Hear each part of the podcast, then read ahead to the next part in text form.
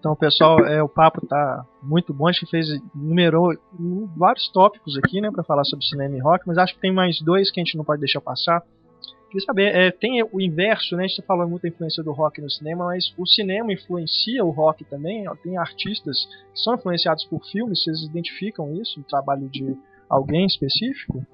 Eu, eu cito assim, um exemplo até bem bobo, mas o, o Metallica, quando abre o show com The Ecstasy of Gold, né, do Morricone, é, não sei se isso começou na, naquele concerto, né, com a, com a Sinfônica, né, Desculpa, esqueci o nome do, disco. Metallica é o S&M. Isso, exato. É. É, e mas depois desses também, quando eles vieram aqui no Brasil, eles também abriram com o, Morricone também. Eu acho pô, sensacional. Assim, se eu tiver num show do Metallica e começar a tocar Morricone, porra, eu acho que eu ainda. É, o Muse faz muito isso. O Muse, é, na introdução de uma música, eles tocam também muita harmônica até a Knights of Sidon é uma música inspirada assim, nos faroestes antigos, de faroeste espacial, né? É... Me lembrei do Fantomas, que gravou um disco chamado The Director's Cut, só com trilha sonora de. de tem inclusive Poderoso Chefão, só com trilhas sonoras de filme tocadas da maneira deles. O Fantomas, Fantomas é, é a banda do, do Mike, Mike Patton. Isso, exatamente. É. Me lembrei desse agora. E, e, o Fantomas também era um personagem da TV mexicana, uma coisa assim? Um lutador de luta livre, era, uma coisa assim? Era, era, era alguma coisa assim. Não, não vou lembrar lembro. exatamente o que é, era, não. Mas tinha uma história Que já assim foi mesmo. até a homenagem, é. já começou aí. É. Tem muita, tem muita banda que pegou o nome, inclusive, de filme, mas um caso recente, assim, que foi do Danger Mouse, que fez um disco Rome com o Daniele Lupi, alguma coisa assim que ele é todo inspirado exatamente, assim, declaradamente nas trilhas do Morricone e na, né, no Western Spaghetti, assim, que, assim, o resultado ficou legal, podia ter ficado mais legal, mas foi uma homenagem bonita, assim, você via que era bem, bem influenciado. Tem uma outra coisa que eu me lembrei aqui agora, não sei se encaixa nessa categoria, que é uma ideia que o Wilco vai levar para a próxima turnê, que é eles vão eles pedir, vão pedir para os fãs através de um site específico é, fazerem vídeos sobre suas cidades. Então, é, o Wilco vem tocar em Belo Horizonte. Vou pedir para os fãs fazerem vídeos sobre Belo Horizonte e submeterem para eles. O melhor vídeo vai ser a projeção do fundo da, dos shows. Então, cada cidade que eles vão passar vai ter um vídeo diferente feito por algum fã. Né? Incentivando os fãs a virarem cineastas, quase, né? Fazerem filmes sobre sua cidade. Olha, é, eu não sei se se aplica. Eu não fui no show, me contaram, tá? Mas que no show do Backstreet Boys o pessoal usa cenas de filme. Cada Você integrante da banda que, que entra Sei. rola. O Elliot, não se esqueçam disso. Eles fazem uma montagem. Então tem um cara que entra com a cena do Matrix. É, eu não, não sei exatamente o que, que aconteceu. Posso, posso investigar, conheço gente foi que foi. Larissa, Larissa foi. Larissa confirma, foi Larissa. É Você confirma, Larissa, essa informação? Confirma, é verdade. Eu gostaria de explicar. Agora que você já jogou, eu gostaria de explicar por que, que eu fui no show também. Ué, é uma questão de nostalgia, gente, tá? Eu era adolescente na época, eu fui de graça, não pagaria pra ir, tá? Então. O pior problema de você ter lembrado isso, Heitor, é que Backstreet Boys não tem nada a ver com rock, meu. Mas eles oh. mostram cenas de filme. Fugiu totalmente do assunto. Voltemos ao assunto. Abençoe o Backstreet Boys. Sério? Tem, tem, tem a cena. É tipo o Nick com o fundo de Matrix mesmo? Assim. É. Ah, de, desse bom gosto é exatamente mesmo? Matrix. Sim, olha, Vigílio, você é foi o Vigílio, pô. Não. Peraí, existe, existe um Backstreet Boy chamado Nick pra começar, né? Ah, ele, ah, ele, ele tem um pôster do Nick no quarto dele, o Nick e o Billy Elliot. Você gostava do, do irmão dele. Você gostava do Aaron Carter, irmão dele? Aí você não lembra do Nick.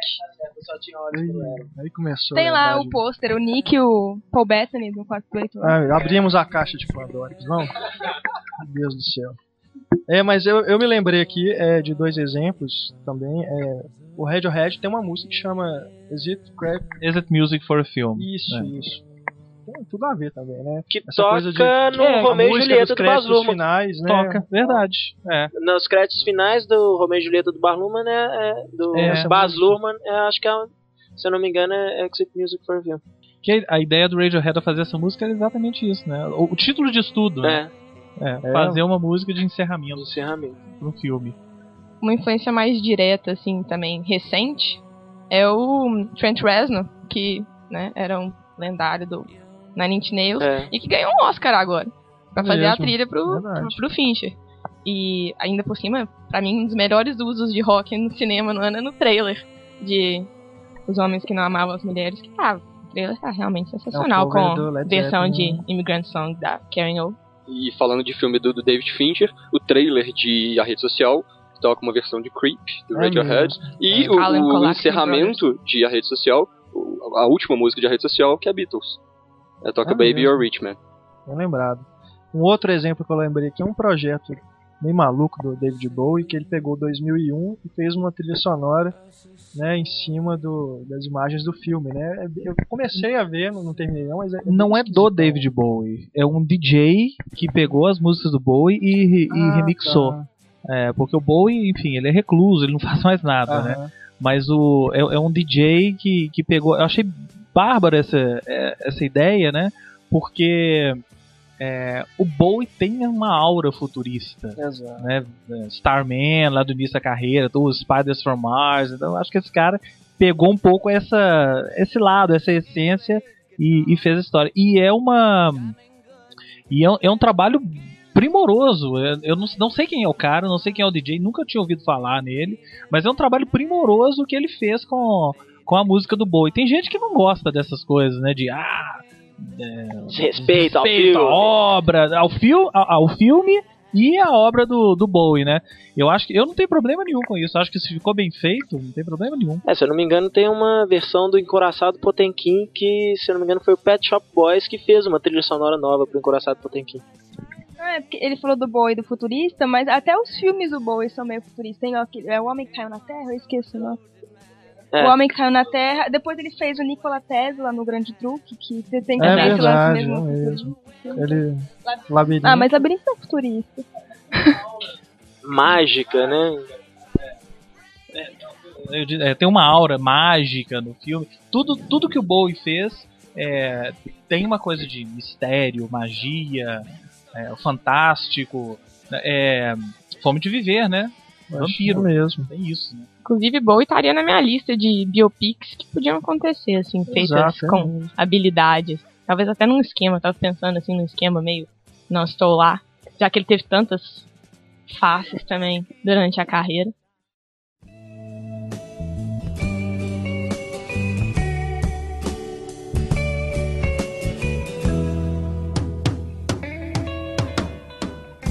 E vamos falar um pouquinho de rock brasileiro no cinema, gente? É... Aí é dureza. É, né? Aí é pois é, dureza. É, cara, é um, um eu, olha, sério, forcei a memória, forcei a memória. Eu me lembrei de algumas coisas, mas assim, até pra gente falar que como que, que é uma produção incipiente, né? Tem aquela trilogia, tem aqueles filmes da década de 80, né? É, Rock Estrela, Bete Balanço, Menino do Rio, Garota Dourada, Rádio Pirata. Se você juntar os cinco, não dá um, né? Pelo amor de Deus. É Tem um que chama Areias Escaldantes também, e por aí vai, né? Agora, tirando isso, tem Roberto Carlos, né? Os filmes do, do Roberto Carlos é quase que uma categoria à parte, né? Igual os filmes do Elvis. Igual os filmes do Elvis, uma categoria à parte. Tem é, é rei, né? Cazuza, cinebiografia do Cazuza, é. e o que mais? Pois é, e o que mais? Não, lógico. A onda de docs aí, né? É, não, a onda de docs sim. É. é, a onda de docs tem muito docs sendo feito, bem legal, né? Uhum. Simonal, Titãs, Herbert Viana, por aí vai. Agora, filme. É, é, é, vamos dizer assim, o filme do Cazuza é uma cinebiografia, tá? É, e filmes de ficção que fazem essa, essa junção é muito pouca coisa. Vem agora o Renato Russo, Faroeste Caboclo. Aliás, são dois, né? Um, são dois filmes outro, diferentes. Tempo né? Perdido, que chamou. Somos tão jovens. Tem o Rock Somos tão jovens. Agora, isso me leva a crer que é uma é um, um segmento que não interessa pro mercado aqui no Brasil. Né? Interessou lá na década de 80, por quê? Porque era a explosão do rock brasileiro na década de 80, fazia sentido, né? Depois que o Rock Brasil, o Rock Brasil deixou de ser explosão e virou, virou, virou lugar comum, não interessa. Aí a gente começa a pensar no outro lado, né? Qual é o grande filme dessa categoria de música e cinema? Dois Filhos de Francisco. Exato. Né? É, o, é, é, o grande filme que é falando de sertanejo. Mas o Rodrigo já tá trolando que isso também não é rock. Por isso que eu tô falando. Mas é exatamente por isso que eu tô falando. Pra gente fa falar o seguinte, que cadê o rock? Cadê o rock brasileiro? Tim Maia, que Tim Maia encaixa é, no vem rock, aí. ele é rock and roll. É, caramba, encaixa. Mas... É. mas se você for pensar que pra cada Tim Maia tem uma biografia, uma cinebiografia do Calypso, né, a, Pô, a, a história do é Chimbinha vale, cara. A história do Chimbinha vale a pena. É, eu não sei, mas eu, eu tenho até medo, por exemplo, se fizerem um filme sobre Raul Seixas. O que, que pode sair dele? Não sei se a gente tem aqui no Brasil um Todd Haynes que faz um Não Estou Lá para fazer algo parecido ou próximo com, com Raul Seixas, que eu acho que merece, né? Vai ter roteiro do Paulo Coelho. Eu, eu acho que a gente faz... eu lembro vem, de um papo. Parece que vem do Lobão também, né? Cinebiografia do Lobão. Também, é. já estão fazendo. Aliás, estão até negociando com o Rodrigo Santoro para ele fazer o papel é do Lobão. É. Estão é, falando aí do Raul Seixas, eu lembro de um papo, saiu falso, claro. É tem que um, o aliás, tem, um, tem, só um, tem um doc sobre o Raul Seixas. Porra. Tem um doc do Raul Seixas sendo feito, acho que esse é lançado ano que vem, que é do Walter Carvalho, inclusive. Mas completo, é só pra fazer Não, não, é só isso mesmo, pra falar essa notícia que falaram do Fiuk, o filme do Raul Seixas, mas. Que? Não. É, não, foi um boato que saiu num dia. Ah, acho que foi naquele janeiro de abril, né? Ah, saiu um boato também que a Meryl Streep ia fazer a Clarice Lispector. Então, Voltaram com esse boato agora. O, mas você tava falando de cinebiografias não feitas, é, assim, o que eu acharia legal seria dos Secos e Molhados dos Mutantes, assim. Acho que ficaria muito bacana. Mutantes tem o Doc, né? O é, o tem Loki, o Doc, Loki, é, mas que é sensacional, né? Mas realmente seria fantástico ter um e eu lembrei de trilha sonora história, agora. Né? O Homem do Futuro tem uma trilha sonora toda baseada no rock, assim. Mas é engraçado que você pega músicas antigas, nacionais ou músicas internacionais. É, o Creep, exato. inclusive. É, é isso eu ia mencionar mesmo. O uso das músicas o uso de trilha sonora de rock nacional é muito baixo. Né? É muito incrível. baixo. Ou seja, tudo é muito baixo, né? Filmes que tem temática, rock, uso de trilha sonora, é tudo muito baixo. Leva a gente a fazer uma certa reflexão de mercado mesmo, né? Talvez não interesse para o mercado cinematográfico brasileiro se utilizar o rock. Por quê? O rock está em baixa. Hoje, Exatamente. né? Hoje o rock tem Mas... baixo, a verdade é essa, né? E quando se faz cinebiografias e outras coisas, recorre-se sempre a esse passado da década de 80, 70, que é Cazuza, Raul Seixas, tudo que a gente tá falando é dessa época. Legião Urbana, Cazuza, Raul Seixas, Secos e Molhados, Mutantes, é tudo década de 80 para trás. Da, pra frente, não, não teve nada. É estranho até o pessoal não usar, porque no Tropa de Elite mesmo, né? Aquela a, a música tema do Tropa de Elite, é, acho que se não me engano, do Tijuana. E ela não foi feita pro 90, filme. Década de 90. Pois é, e, e né, cabe Virou ali perfeitamente, encaixa perfeitamente e o Tijuana não voltou a, né? a fazer sucesso com essa música, né? É um caso de apropriação, inclusive. É Exatamente. Tipo, tipo a gente mencionou, né? Pulp Fiction, Tarantino, etc.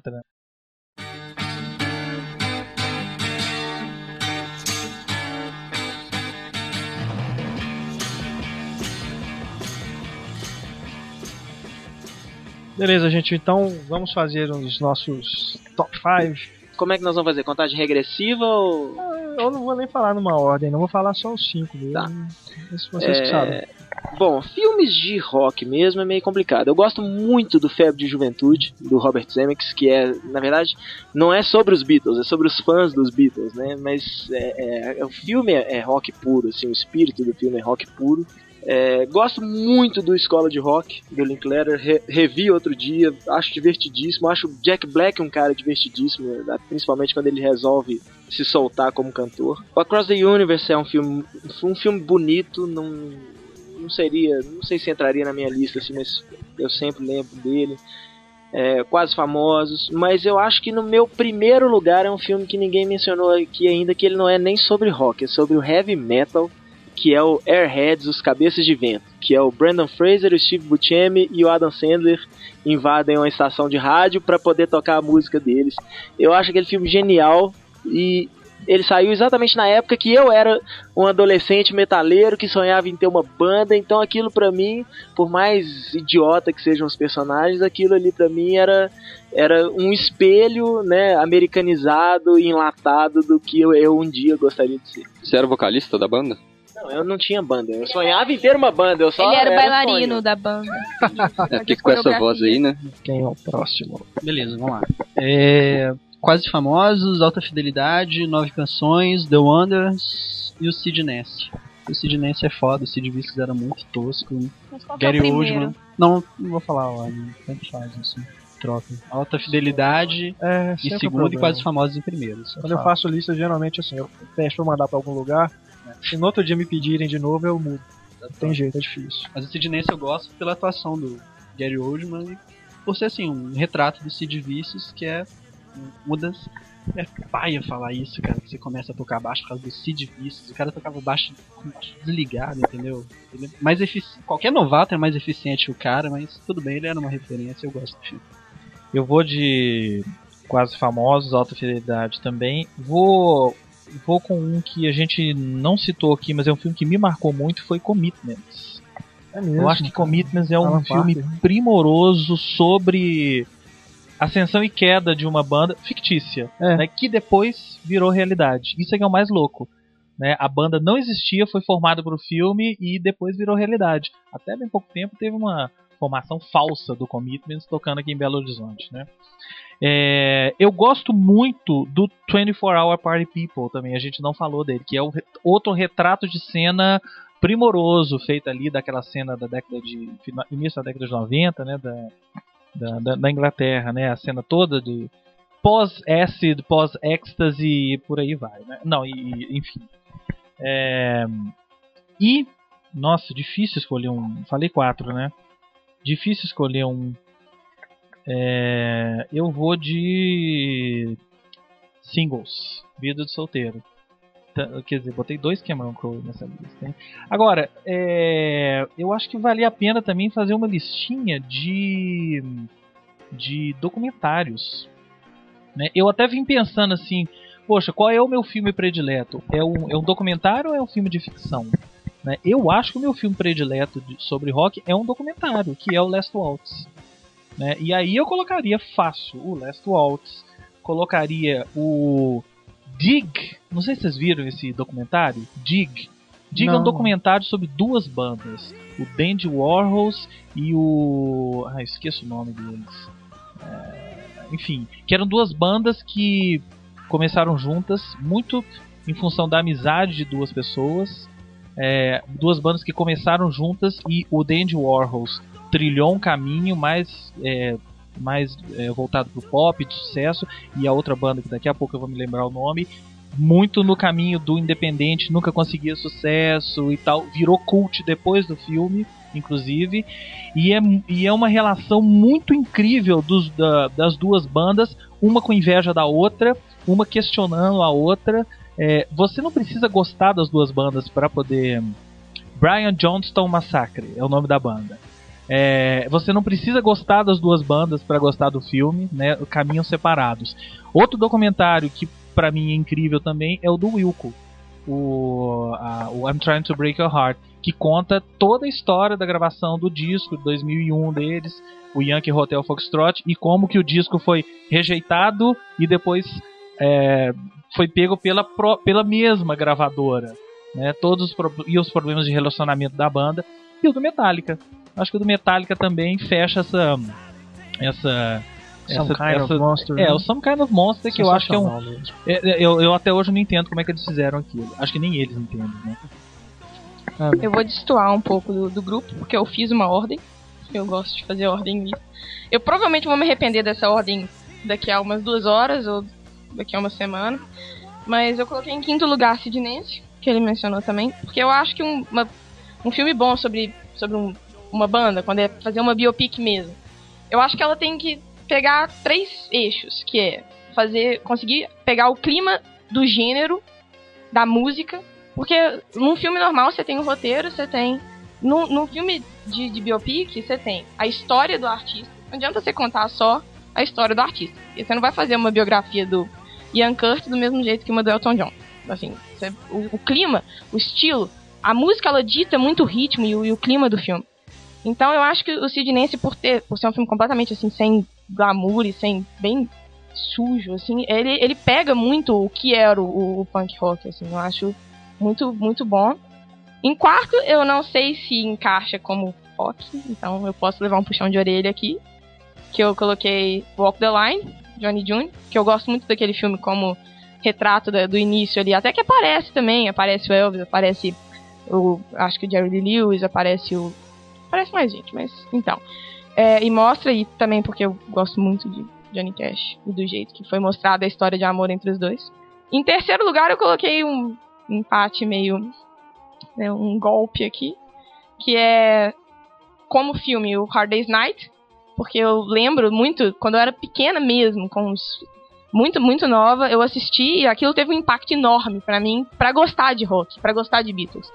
E, né, porque aquilo era o frenesi da, da juventude com os Beatles e empatado, assim, a Beatles Anthology, que é um documentário, é um documentário enorme, né, tem sei lá quantas horas, né, não sei se classifica-se como um, um master metragem, não é um, longa metragem, é, mas é muito interessante para qualquer fã, assim, é completíssimo e você aprende as entrevistas, assim, entrevistas raras com todos eles e com todas as pessoas que eram envolvidas na, na vida e, na, e no processo do, dos Beatles. Em segundo eu coloquei Control, que eu acho que foi outro. O, o Corbin conseguiu pegar muito também o espírito do Joy Division ali. Eu até hoje, quando eu vejo um vídeo do Joy Division em cores, eu estranho como se o mundo deles não pudesse, assim. Como assim? Tem um vídeo lá deles apresentando no John Peel, não sei, que é em cores. Não, não pode, tinha que ser igual o filme. E em primeiro, a unanimidade da mesa, quase famosos por todos os motivos já mencionados. Muito bom. Larissa? Diga, Larissa, seu top 5. É, o meu eu também coloquei em ordem, eu já mudei a ordem três vezes durante a gravação aqui. O, é engraçado porque eu não gosto do Jack Black, tem dois filmes do Jack Black aqui.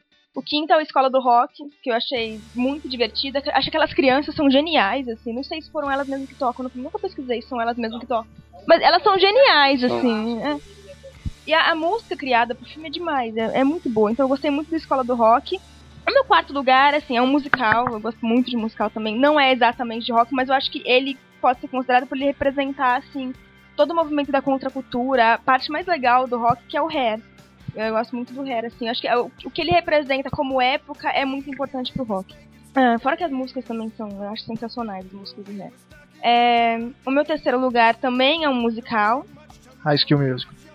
Isso, é o High School Music. E o primeiro é, é Never Say Never, Isso já acabou, velho. Não, o terceiro é o Across the Universe, que eu achei lindo, assim, e eu gostei bastante por ele escolher as músicas. O, o Beatle que eu mais gosto é o George Harrison, e as músicas do George Harrison no filme, tanto que o nome do filme é uma música do George Harrison. As músicas do George Harrison no filme ficaram lindas, assim, foram arranjos lindos. O Why My Guitar with Gentle, Witch ficou maravilhoso, assim, então eu, eu adoro ele. Engraçado, eu lembrei de outro musical depois quando ele falou do Baz Luhrmann, vai todo mundo me bater, porque ninguém gostou dos arranjos. Mulan Rouge. Eu gosto. Eu, eu, eu gosto. Eu não gosto. Eu não gosto. Eu não gosto. Nossa, eu sou apaixonada. Eu prefiro Nine a Mulan Rouge. Nossa, é não, aí você pegou pesado. É sério, é porque tem o Daniel Day-Lewis. Não, eu. eu, ah, ele salva. Eu sou muito fã de Mulan Rouge e ele também fez. Pegou, se apropriou bastante do rock. O meu segundo lugar é o Auto Fidelidade, também pelos vários motivos que todo mundo já falou, pela nostalgia dele. Assim. E tem uma das cenas mais engraçadas pra mim, que é aquela que ele imagina o que ele vai fazer com o Tim Robbins. Ele tem três opções diferentes. É, eu acho uma das cenas mais engraçadas boa. que eu já vi. E o primeiro lugar, quase famoso também, unanimidade. Só, só cortar uma coisinha aqui, a gente tá falando de versão.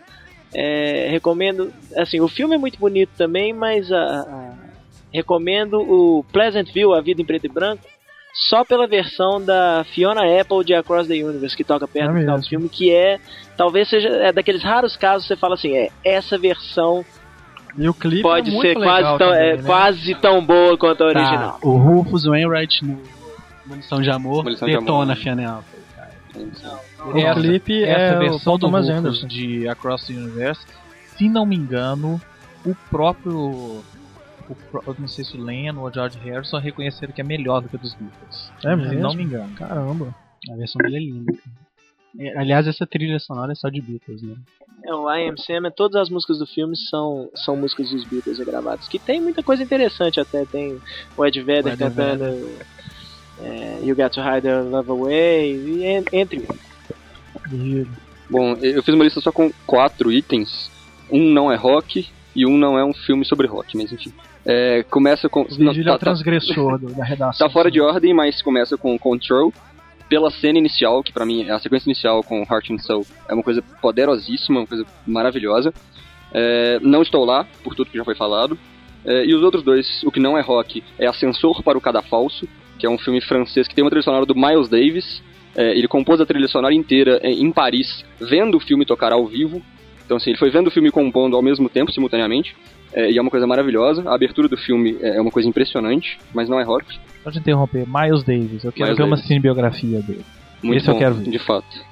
É, e o último é Em Nome do Pai, por causa de uma cena específica, que é o filme do Jim Sheridan, com o Daniel Day-Lewis, por causa de uma cena específica, que é o último momento, último momento antes do atentado que leva o Daniel Day-Lewis à prisão, que ele tá num bar ouvindo Like a Rolling Stone, é, e toca a música praticamente inteira, tá ele com, com o amigo dele, que também é preso, é, junto com ele, e, e, é um dos meus filmes favoritos e é uma cena muito poderosa. E por último, o filme do Terrence Malick sobre o Jerry Lee Lewis, que nunca vai existir, mas que certamente seria melhor que o resto todo. É, e é isso aí. É só, ele falou de filme francês tem uma trilha sensacional. Eu lembrei de um que é o Crazy, que ele tem uma trilha que ele é, é muito. Ele tem uma cena com o Shine on Your Crazy Diamonds do Pink Floyd que ficou muito boa, ficou sensacional. É legal. Túlio. Não, o Rodrigo falou do Miles Davis, tem o Jaco Pastores também, uma biografia dele seria sensacional. Billie Holiday também, uma vez eu li uma, um livro, uma, uma biografia sobre ela e é bem impressionante também, já que a gente foi para outros gêneros. Tem a Nina Simone também.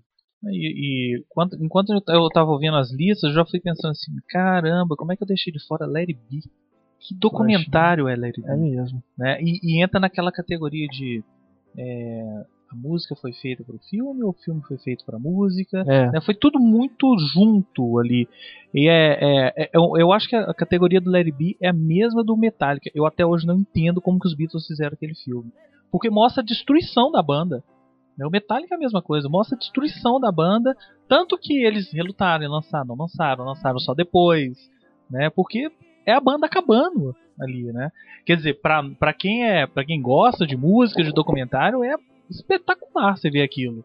Agora, para quem é fã, você vê a banda acabando ali, eu, sei lá, é. eu, eu não entendo essas coisas, como que a banda conscientemente para e pensa, não, vamos fazer um filme, de repente tá mostrando a destruição da banda. Eu a acho que Metallica é a mesma coisa. Eu acho que o Some Kind of Monster foi é, que eles chamam de Happy Accident, né? Eu acho que eles estavam fazendo um filme sobre o novo disco, né? Fazendo, ah, vamos fazer, né? O, o Jam tem um, um vídeo, acho que chama, se não me engano, chama Single Video Theory. Que é isso, são as gravações do Yield. E eu acho que o Metallica vai fazer uma coisa parecida, né? Uma coisa comercial para fã e tal, e de repente eles foram vendo aquele material que eles tinham. Tanto que no meio do, do Some Kind of Monster, o, o eles param as gravações, que o James Hetfield tem um problema com drogas e fica a banda fica literalmente, se não me engano, é um ano e meio que o disco fica parado e as gravações ficam paradas e aí só mostra, né, o, o Lars Ulrich, né, o baterista, é. ele, né, mostra um pouquinho dele tentando segurar a banda ali, eles, né, à procura de um novo baixista, e é, é, eu acho que acabou sendo isso. De repente eles viram que eles tinham nas mãos ali uma coisa que podia mostrar, eu acho especialmente é, é, para as pessoas que costumam pensar assim: ah, a Yoko Ono foi o, que acabou com os Beatles. E não é. Na hora que você vê um, um, documentário igual Some Kind of Monster, você vê que são tantas personalidades diferentes, egos diferentes, né? Os caras chegam a um ponto da, da de fama, de, da, da cultura pop em geral, que realmente deve ser muito difícil a convivência, né? Pensar que esses caras têm que passar praticamente a, a maior parte da, do tempo deles, eles passam juntos e tem que se tem que interagir, né? São obrigados a interagir o tempo todo e isso mostra o tanto que é difícil para uma banda se manter unida, que é uma coisa eu não, infelizmente eu não assisti o, o Pearl Jam 20, é do Pearl Jam. mas no Pearl Jam 20 no trailer você já tem depoimentos os caras falando assim, poxa, as bandas americanas acabam, né? O pessoal faz sucesso e acaba e o Pearl Jam não acabou, é. né? Já tem 20 anos que eles estão aí tocando juntos com pouquíssimas substituições, se não me engano, o baterista é, teve um baterista que saiu. Bateristas. Tem uma cena muito engraçada no filme sobre exatamente contando a história dos bateristas. O baterista original eu sei que saiu por causa de problema com droga mesmo. É, Os outros é. acho que foram, é, acho que era baterista meio contratado, né? Eles contratavam é, para um tempo. um não funcionava, aí é. um, o Jack Irons falou que não queria sair em turnê. Né? Até que eles chegaram finalmente no Matt Cameron que, que tá até hoje. Mas a impressão que eu tive no, no Pearl Jam foi, foi parecido com isso. É, é a banda tentando o tempo todo fugir dessa mega exposição.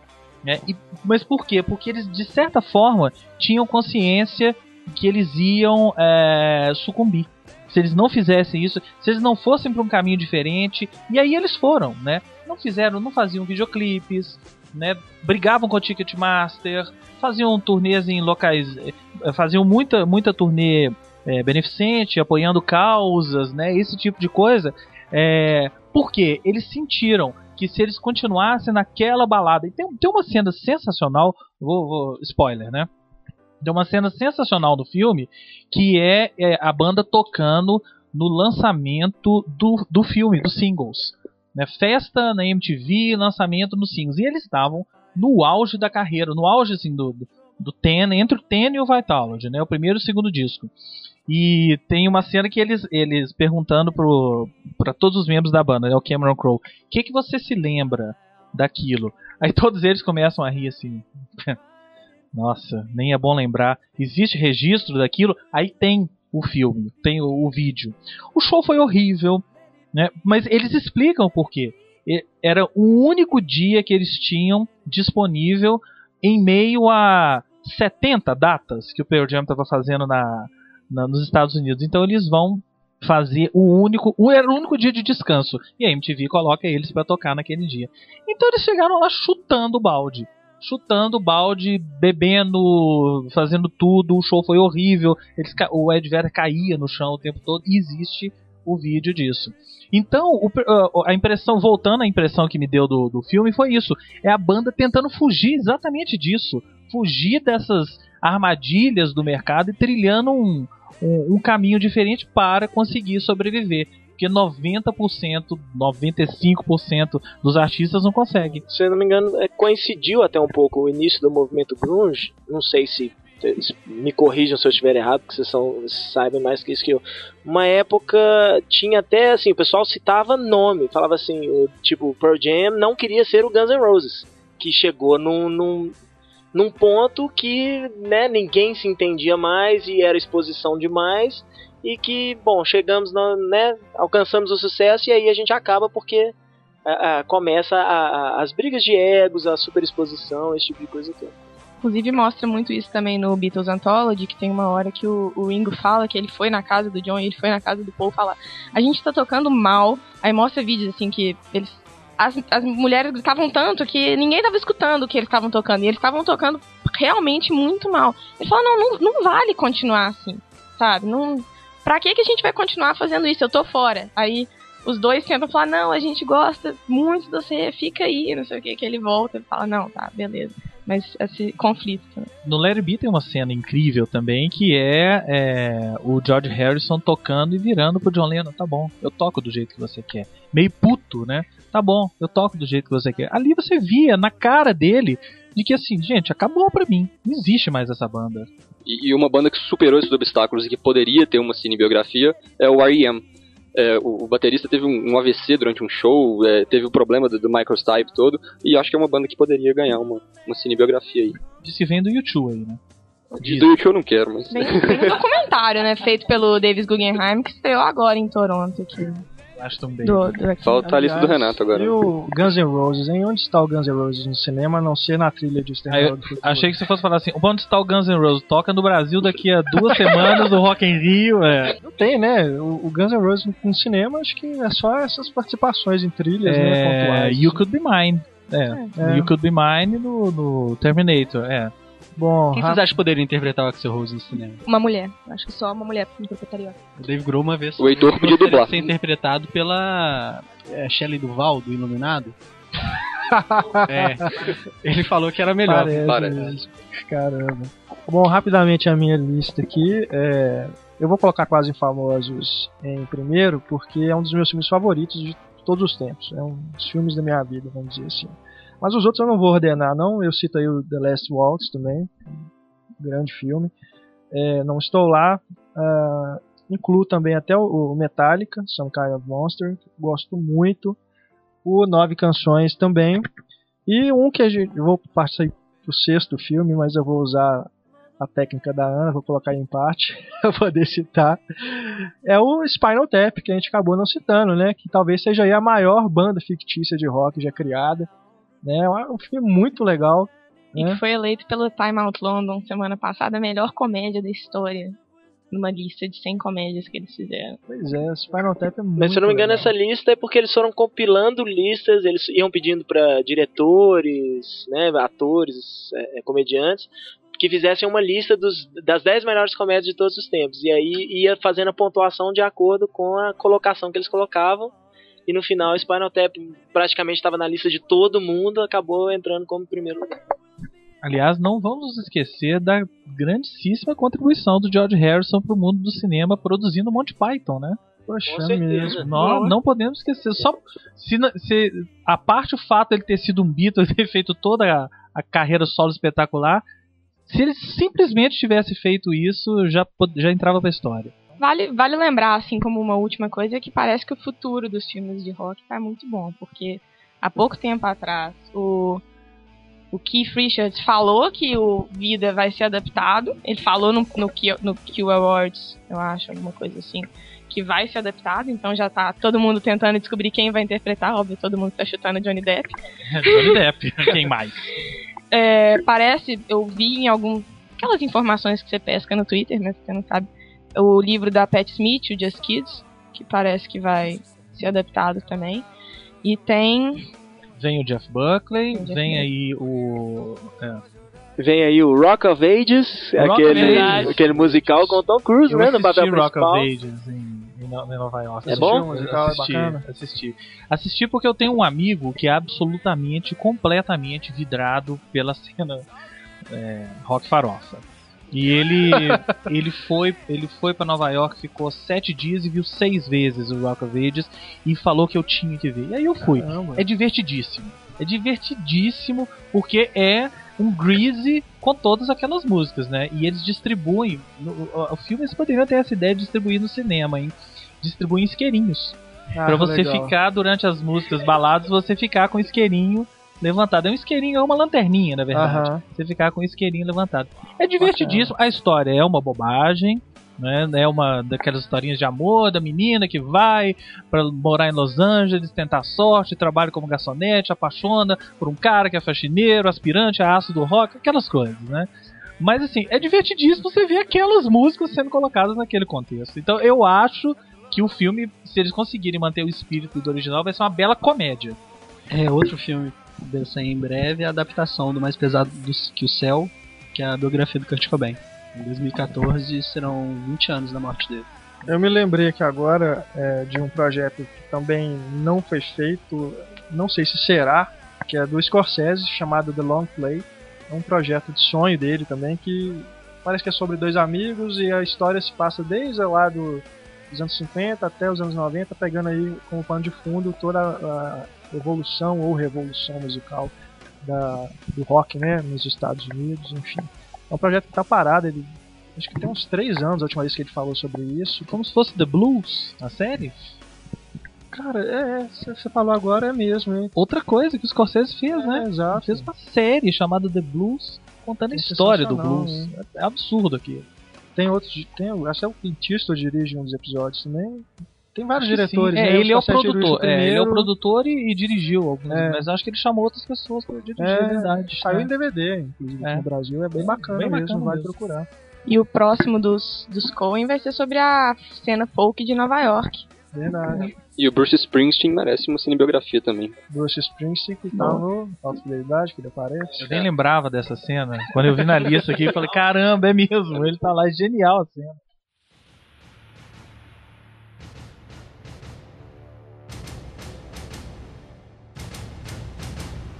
Ok, vamos então aqui falar rapidamente dos nossos habituais, as nossas habituais reclamações dos cinemas.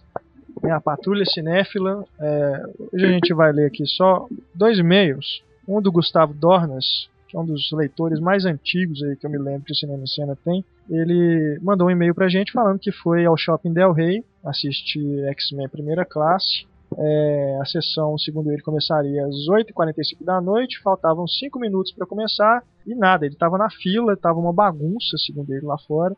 E mesmo depois que a, a sala foi liberada, Ele chegou lá já tinham começado a passar as propagandas e tudo, já tinham apagado as luzes e, enfim, foi uma confusão imensa segundo ele. O problema é que X-Men, primeira casa já tem um tempo, né? Ele, ele, diz aqui que foi assistir esse filme em junho, 12 de junho. É, não tem como a gente ir lá no Del Rey e pedir uma, pedir uma resposta, né, pra, sobre esse problema, mas sem dúvida nenhuma, é, esse problema de, de, de, atrasar, né? Ontem mesmo o Perdian Training atrasou uns 15, 20 minutos para começar entre uma sessão e outra, sessão extra, né? Teve umas 9 e meia, eu não consegui ingresso, fui para a outra que já era às 10 para meia-noite, começou já era meia-noite, quase meia-noite e meia o filme, demorou bastante. E aproveitando que eu citei o caso do Perdian Training, é, uma reclamação aí ao pessoal do Paragem, né? Um cinema que a gente costuma elogiar bastante aqui, mas que ontem pisou na bola. É, um filme como esse, gente, é uma, é uma sessão da Live Mobs, né?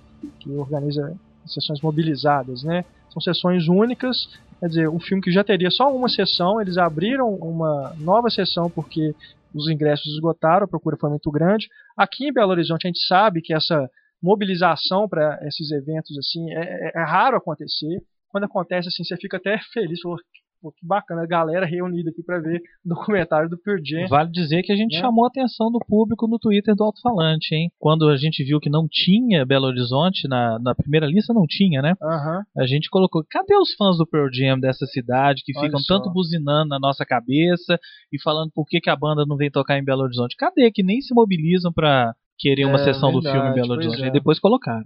Exato. E o, a, a, minha reclamação, eu já inclusive entrei em contato com a administração do Paragem, não me retornaram ainda, mas também mandei o um e-mail para a Mobs e para a assessoria de imprensa deles para eles ficarem cientes disso, porque é uma sessão dessa, que é um evento, que vai acontecer uma vez só. Você espera que seja uma exibição perfeita, né? que seja corra tudo bem. O som estava uma maravilha, é, lá no Parágio, como é de praxe, mas a projeção, meu amigo, o que, que é aquilo? Primeiro, exibiram o filme com, parece que a razão de aspecto é errada, porque estava meio achatada a imagem. É igual quando você coloca um DVD em casa e você não, não configura direito a tela, né, fica aquela imagem achatada. O filme inteiro, assim, isso incomodou bastante. E outra que é um problema já antigo aí do, dessa sala 1 do Paragem, que é, parece que na exibição de filmes digitais é, uma, parece uma grade é, verde que aparece atrás da imagem. Então, quando a luz está as partes claras da tela, é, vaza ali uma, umas linhas verdes ou vermelhas, dependendo do, do momento do filme, que é muito incômodo. Filmes 3D, isso acontece demais. Então, é, eu acho que é caso assim de, pô, se está com problema, conserta, ou então não passa o filme desse jeito, né? Outro problema de, mais nesse sentido também, a gente encontra ali no Pátio Savassi, na sala 4, que a tela está simplesmente suja. Isso é um absurdo, gente. Isso é. tem mais de meses. A, a sala 4 do Pátio Savassi, há alguns meses, ela tem duas linhas de sujeira na tela. É, uma no centro da tela e uma na parte de cima. E eles costumam passar. Sala, sim, e eles costumam passar filme. Eles costumam passar filme 3D lá. E o efeito fica ainda pior. Fica pior. A, é, além do que, as cadeiras do centro da sala, é, mais próximas do, do, do centro da tela, elas estão todas quebradas. Então você tem que sentar num lugar ruim, você senta num lugar ruim e a tela está suja, é, e quando você vai ver um filme em 3D, consegue ficar pior do que já é. É lá no é... que tem o negócio da cadeira interditada? Sim, é. é eles colocam uma eu faixa. Eu ao lado dela outro dia. Aliás, pessoal do pátio, um pouquinho de limpeza no cinema também, né? Porque é uma reclamação é muito recorrente. É isso, muito cara. É comum incrível. você entrar na sala e aquele estilo de mofo, né? E daquela pipocaiada no chão. E muitas também. vezes e nem, nem, nem é na última sessão do dia. Você vai numa sessão às duas horas da tarde e a sala tá suja. Então, assim, só não teve nada nesse, nesse dia. Não, não dá para dizer que não teve tempo para limpar, porque você tem desde a última sessão da, da noite até a primeira sessão da manhã para limpar e as salas geralmente têm esse tipo de problema. Aliás, já que então posso fazer uma reclamação? Pode, claro. É, Boulevard Shopping por favor, organizem melhor a fila para comprar ingresso. Eu fui ver um filme que eu enfim, acho que foi o primeiro e único que eu fui lá e não voltarei enquanto não organizarem isso. Eu demorei 45 minutos para comprar o ingresso, tinha mais ou menos 200 pessoas na minha frente. E aí a entrada é uma fila, tinha uma fila única para entrar em todas as salas. É, ninguém sabia de nada. Qual fila? Ah, você vai ver esse filme, entra nessa fila. Não, mas é uma fila só. Né? Eu furei a fila, fui lá na frente, mandei chamar o gerente. O gerente não veio. E eu falei, eu quero entrar naquela sala. A sala não tinha ninguém, estava vazia, não tinha fila nenhuma. Entreguei o ingresso e a pessoa deixou eu entrar. Agora, para que isso? Por que, que não organiza a fila direitinho? Não faz sentido. A, a, coisa do, da venda do ingresso, eu até entendo por que demora, né? Porque você escolhe o, o assento. Mas então, coloquem mais caixas, coloquem mais guichês. A impressão né? que eu tenho, sentido. a impressão que eu tenho no Boulevard é que eles quiseram fazer é, o assento reservado e não se prepararam adequadamente para isso. Porque eles parecem que tem, tem um sistema um pouco precário para você escolher seu lugar e acaba embolando a fila toda. Eles não organizaram isso suficientemente bem é, para conseguir atender a todo o público que, que vai ao cinema. Ou seja, mais uma aí, reclamação, o Boulevard, né, que também está se equiparando aí aos, ao Cinemark em termos de, de reclamações aí de leitores, o Rodrigo apontou esse problema que realmente é grave. Isso é um problema do público também, né? O pessoal chega no caixa e começa assim, ah, onde nós vamos sentar? É, aí fica, né, demora muito quando não escolhe o, filme enquanto está comprando é, isso, É, normalmente chega-se no caixa e vira, bem, o que, que nós vamos ver? Né? Não sabe nem o que, que vai assistir ainda. Eu já vi lá no pátio, é, o, as, o, pessoal que fica no caixa, eles têm uma listinha com as sinopses dos filmes. Quando chega alguém lá perguntando, ah, que filme que tá passando? Eles entregam a lista pra pessoa escolher o filme, como se fosse um cardápio. É muito Não, bizarro. O mais comum é chegar no caixa e qual que é o primeiro que começa? Né? Qual que começa aí agora? Ah, é um filme pornô. Então dá, vem, vai esse. né? Isso acontece o tempo todo. Tem uma reclamação, Ana? Não, nenhuma que não foi mencionada por ninguém da mesa. Nossa, ontem eu fui assistir o Poderoso Chefão 1 e 2, Humberto Mauro. Cara, as pessoas acham que assim, é um filme de 72, não, todo mundo já viu, não precisa mais ser educada. Teve gente que atendeu o celular dentro da sala. Atendeu realmente, atendeu e começou a falar, exatamente. Tinha uma menina atrás de mim que ela não parava de perguntar: o que, que ele falou agora? O que, que ele falou? Nossa. Vai sentar na frente se você é cego, né? Não, é? ah, mas minha pior, minha pior experiência com esse tipo de público foi em Árvore da Vida no, no Cinemark do Diamond. Tava impossível. É, Tinha um, é um casal, um casal atrás de mim que não parava de falar no telefone, reclamar do filme. Tava assim, impraticável. No final não dava pra você prestar atenção no filme, porque ele começou a fazer um stand-up comedy sobre o final. Não dava. Todo mundo teve a mesma experiência, ouvir a árvore da vida?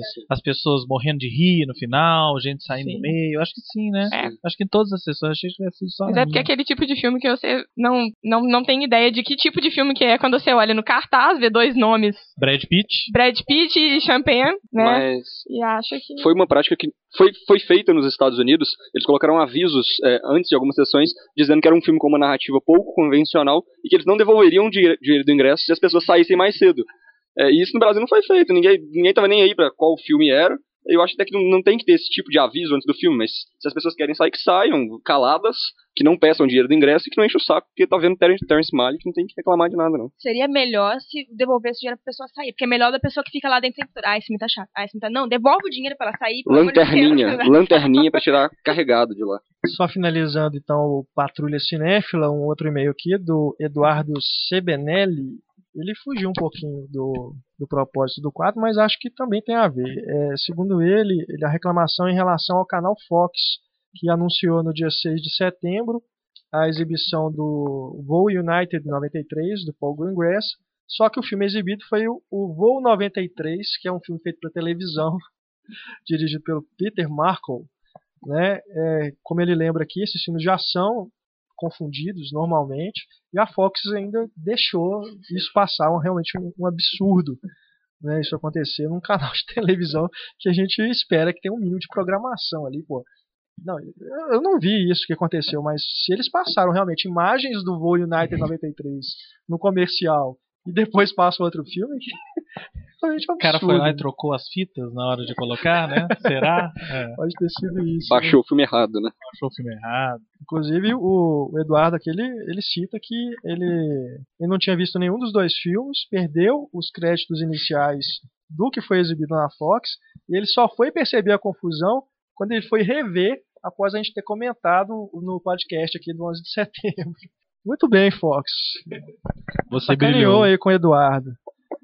Vamos tentar, né? Eu vou tentar fazer o contato com a Fox, com o canal Fox, para ver se que, que eles respondem a respeito dessa, desse problema, né? Até para não se repetir, né? Se alguém mais teve problemas com a Fox, é, dessa, desse problema de troca de filme na programação, entre em contato conosco, a gente vê. É isso. Patrulha Cinéfila ficar por aqui, podcast também. Já estamos aí, estouramos muito tempo, mas acho que foi muito bacana o papo, rendeu bastante. Podia ter ficado aqui ainda mais uma hora aqui conversando sobre cinema e rock, que ainda render muita conversa bacana. Agradecendo então a presença do primeiro do Rodrigo James e da Ana Clara, que estão, são nossos convidados de honra aqui do, dessa edição 4 do podcast Cinema e Cena. Muito obrigado, viu, gente?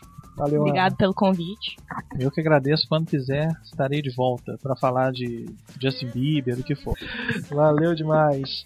Virgílio Souza, Túlio Dias, Larissa Padrão, Heitor Valadão. Heitor teve que sair, mas obrigado aí demais, gente, pela participação. O podcast Cinema e Cena, com apresentação e edição minha, Renato Silveira. Próxima semana temos mais.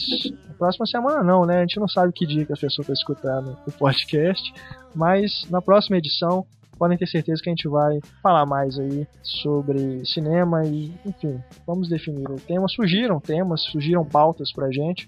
Nossos canais de comunicação, o e-mail cinema@cinemaencena.com.br, nosso perfil no Twitter arroba cinema em cena. Uh, que mais? Fale conosco. Temos o Facebook também do Cinema em Cena. Curtam o Cinema em Cena por favor. Pode curtir.